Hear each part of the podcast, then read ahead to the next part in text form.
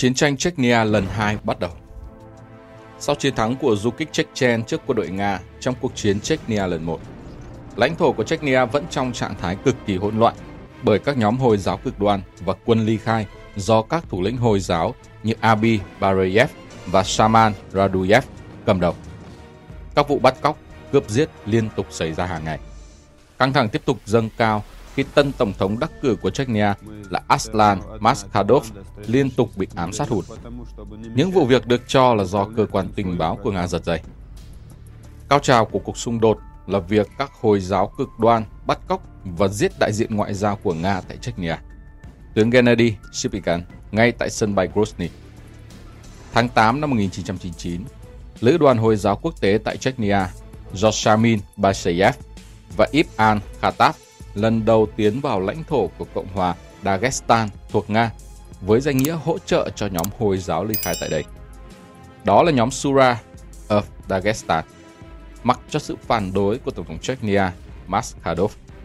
Lúc này, Vladimir Putin lập tức ra lệnh cho quân đội Nga tiến vào Dagestan để đánh bật lữ đoàn Hồi giáo. Không quân Nga tiến hành ném bom dữ dội tại miền nam Chechnya nhằm cắt đứt đường tiếp vận cho phiến quân.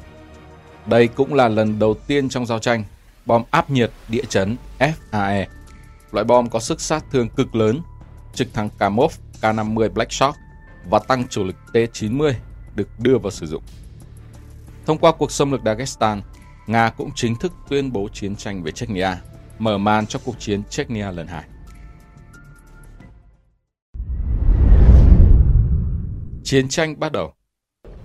Sau mọi nỗ lực nhằm cứu vãn tình hình của Tổng thống Maskadov không thành công, Putin chính thức tuyên bố không công nhận chính phủ và quốc hội Chechnya và quân đội Nga sẽ tiến vào thủ đô Grozny để thiết lập lại trật tự.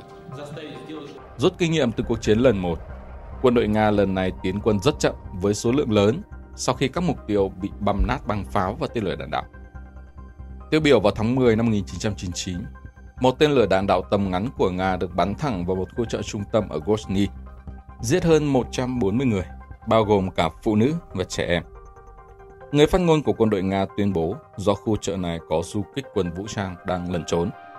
Và tại làng Elistanzi, một máy bay Su-24 của Nga đã thả bom chùm xuống đây, giết tại chỗ 35 dân làng. Thủ đô Grozny của Chechnya bắt đầu bị bao vây hoàn toàn vào tháng 12 năm 1999. Từ đây, quân Nga bắt đầu tấn công vào thành phố thủ đô. Nhằm tránh lập lại sai lầm, lần này Nga không đưa tăng và thiết giáp tiến vào đường phố Grozny như trước.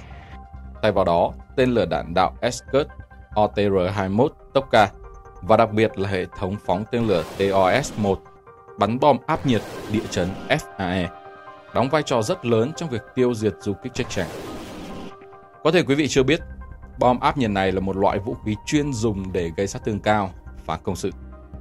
Loại bom này khi nổ sẽ tung nhiên liệu nổ ra xung quanh, tạo thành một đám mây rất dễ bốc cháy trên một diện tích rộng nhằm tăng khả năng sát thương đến mức cao nhất. Nhiệt độ vụ nổ từ bom này có thể đạt từ 2.500 đến 3.000 độ C, đủ sức nung chảy mọi thứ kim loại. Sau giai đoạn nổ ban đầu, sóng chấn động từ vụ nổ lan đi với vận tốc 3 km trên giây, kết hợp với nhiệt và áp lực cao sẽ hút hết không khí xung quanh vào trong vùng nổ, tạo ra môi trường chân không, khiến cho mọi sinh vật xung quanh nó bị ngộp thở và mất cân bằng áp suất đột ngột. Nhờ hiện tượng ngạt thở và tổn thương áp suất mà loại bom này đặc biệt hữu dụng trong việc đánh các hầm ngầm, hang động của phiến quân. Tuy nhiên nó cũng giết chết rất nhiều thường dân xung quanh.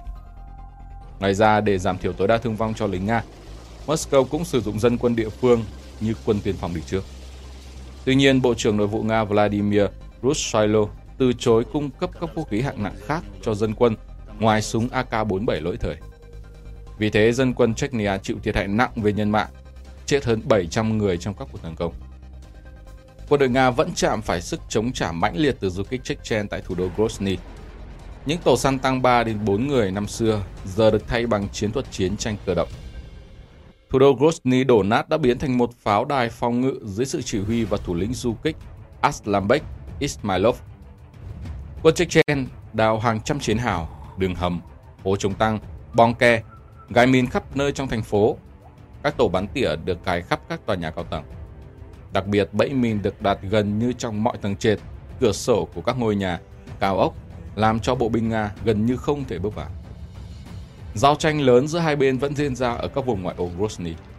Chiến thuật của Nga lúc này là dùng các đội thám sát để phát hiện các ổ phòng ngự của phiến quân và dụ họ nổ súng.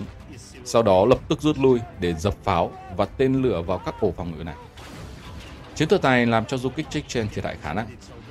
Tuy nhiên, các đoàn xe của Nga vẫn thường xuyên bị phục kích khi di chuyển.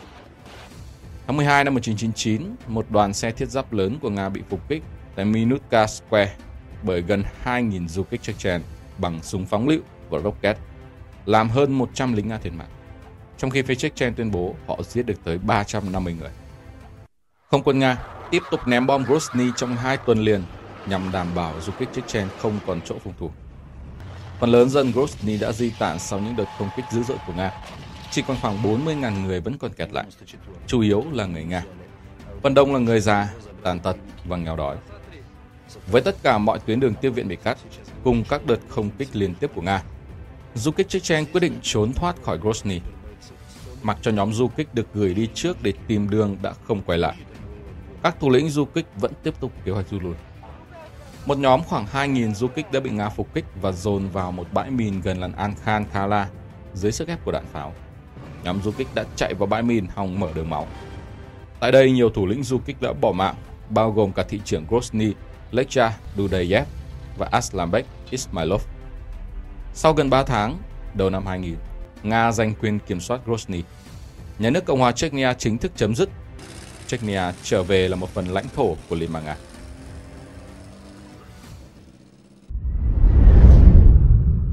Những vụ thảm sát chấn động Đến ngày 3 tháng 2 năm 2000, bộ binh Nga bắt đầu tiến vào thành phố Grozny để tiến hành dọn dẹp thành phố đổ nát này nhiều tội ác giết thường dân đã xảy ra. Trong đó nổi bật nhất là vụ thảm sát Novye Ani do đặc nhiệm do đặc nhiệm OMON tiến hành, làm hơn 50 thường dân bị giết. Vụ tàn sát này làm chấn động cộng đồng thế giới bởi độ dã man của những kẻ thù ác.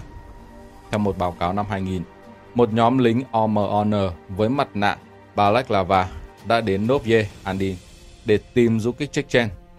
Sau khi kiểm tra hộ chiếu của dân tại đây, Nhóm lính này bắt đầu đánh đập và bắn người vô cớ.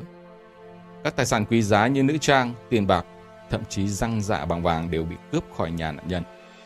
Lính OMON sau đó tiến hành phi tang tội ác của mình bằng cách châm lửa đốt các ngôi nhà trong làng. Nợ máu phải trả bằng máu, vòng tròn không thể khép lại. Năm 2004, vụ đánh bom nhà ga điện ngầm Moscow làm 40 người chết, được tin rằng do du kích Chechen tiến hành nhằm trả đũa cuộc thảm sát Novye Andi. Tuy không chiếm được Grozny, du kích Chechen vẫn tiến hành tập kích và cài mìn tự tạo nhằm vào lính Nga. Tàn khốc nhất là sự kiện một trực thăng Mi-26 của Nga bị du kích Chechen bắn hạ tại Khan Khala bằng tên lửa Ikla, làm 127 lính Nga tử nạn. Vụ việc được xem là một thảm họa lớn nhất trong lịch sử trực thăng. Sau sự kiện Mi-26, quân đội Nga mở một cuộc tổng thanh trừng tại thành phố Grozny nhằm quét sạch phiến quân ở đây. Các cuộc đánh bom, cướp giết vì thế cũng giảm xuống Mặc dù phiến quân Chechen chuyển đổi mục tiêu đánh bom vào giữa lòng nước Nga và các thành phố lớn, tiêu biểu là vụ thảm sát trường học ở Beslan. Tổng kết cuộc chiến Chechnya khốc liệt Khác với cuộc chiến Chechnya lần 1, lần này quân đội Nga không thiệt hại quá nặng trong thời gian ngắn, chủ yếu thông qua kinh nghiệm đã có từ lần trước, cộng với các kế hoạch đối phó với du kích được chuẩn bị chú đáo. Lính nghĩa vụ cũng được huấn luyện về chiến tranh đô thị, cộng với việc sử dụng các loại vũ khí sát thương lớn như tên lửa đạn đạo và đặc biệt là bom áp nhiệt địa. Cho đến năm 2009, về cơ bản, quân Nga đã dập tắt được phiến quân Chechnya. Phần lớn quân Nga được rút về, gánh nặng đối phó với các cuộc nổi dậy lẻ tẻ được giao cho lực lượng cảnh sát địa phương. Lãnh đạo lưu vong của chính phủ ly khai, Ahmed Yakayev, kêu gọi ngưng dùng vũ trang chống lại các lực lượng cảnh sát Chechnya từ ngày 1 tháng 8 và nói rằng ông hy vọng Bắt đầu từ ngày này, người Chechnya sẽ không bao giờ bắn vào nhau. Tuy nhiên, xét về mọi mặt, du kích Chechen với lối đánh du kích vẫn gây ra thiệt hại lớn cho quân đội Nga trong thời gian dài. Tổng kết cuộc chiến, quân đội Nga thừa nhận con số thương vong là 5.200 binh lính, trong khi một tổ chức phi lợi nhuận của Nga đấu tranh cho nhân quyền và bất công trong quân đội Nga ước tính có tới 11.000 lính Nga đã tử trận. Trong đó, 25.000 đến 50.000 dân thường chết hoặc mất tích. Dù cuộc chiến này đã qua đi, nhưng nỗi ám ảnh về chiến trường khốc liệt này vẫn còn mãi.